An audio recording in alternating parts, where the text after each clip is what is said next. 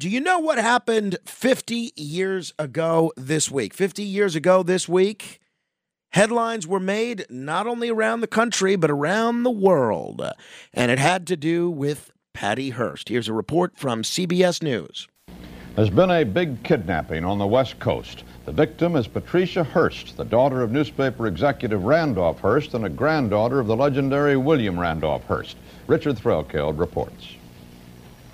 Patricia Hearst is 19 and a sophomore at Berkeley. She and her fiance were in her apartment in this building near the campus last night when a woman and two armed men burst in, beat and bound her fiance and a neighbor, dragged Patricia down the stairs, threw her into the trunk of a car, and drove off, firing a volley of shots around the neighborhood as they left. The neighbors were terrified. Well, I heard a scream, and then I heard what were gunshots and I looked out the window, and all I saw were the um, the sparks of the gun going off, and I hit the floor. Did you hear the the girl who was being taken out say anything? Well, I heard her pleading, "Please, no, not me," or words to that effect. Today, police were digging bullets out of parked cars and windows and walls all up and down the street. They later found the empty getaway car. It had been stolen and abandoned. Police don't have an awful lot of leads, but they know this kidnapping was too well organized to be spur of the moment. Looked like a planned operation, a quick burst into the scene, the abduction of the girl, the beating of the uh, fiance and the next door neighbor, and left the scene just as quick as that. 50 years ago, the granddaughter of William Randolph Hearst kidnapped by a far left terrorist organization.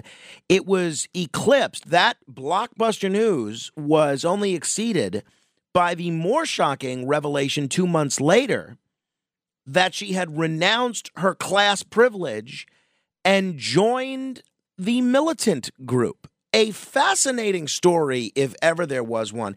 And Roger Rapoport, who's written two books on Patty Hearst, one a novel and one the memoir that her fiance, who was beaten, um, wrote, and he he wrote that book with the with the fiance. He has a, a really interesting piece in the Washington Post this week, and he asks the question that I'd like to ask you. Patty Hearst was kidnapped 50 years ago was she a victim or a terrorist? A question. Since before your sun burned hot in space and before your race was born, I have awaited a question. So, if you don't remember the history, it was 50 years ago. She was kidnapped in 1974 by this tiny, and weigh in as you see fit, 800 848 9222, 800 848 9222 she was kidnapped by this tiny, disorganized group called the Symbionese Liberation Army, the SLA. And she began to lose faith in her wealthy family's ability to meet the ransom demand. Initially, SLA was asking for $4 million, which 50 years later, that would be the equivalent of $25 million today. And those demands continued to escalate. So on April 3rd, she released a tape as Tanya, the 11th member of the SLA, and a photo of Hearst in revolutionary garb toting a machine gun instantly made her a front page celebrity on April 15th. Security footage showed her robbing a San Francisco bank owned by a childhood friend's dad. The following month, she was back in the headlines after firing more than two dozen rounds to rescue her kidnapper, Bill Harris, as he was being tangled by, uh, excuse me, being tackled by security guards at Mel's Sporting Goods. Hours later, she joined Harris and his wife Emily in the kidnapping of suburban LA high school student Tom Matthews because they needed his family van as a getaway vehicle. Participated in robberies, participated in attacking security guards, and participated in a kidnapping. Her face was on the post office wanted posters around the country as the FBI's vast, you know, task force operation chased her across the country for the next 16 months. And she was finally arrested back home in San Francisco in September 1975, not long after her involvement in two Sacramento area bank holdups, including one that left a customer dead. Now, her defense attorney said she had been brainwashed.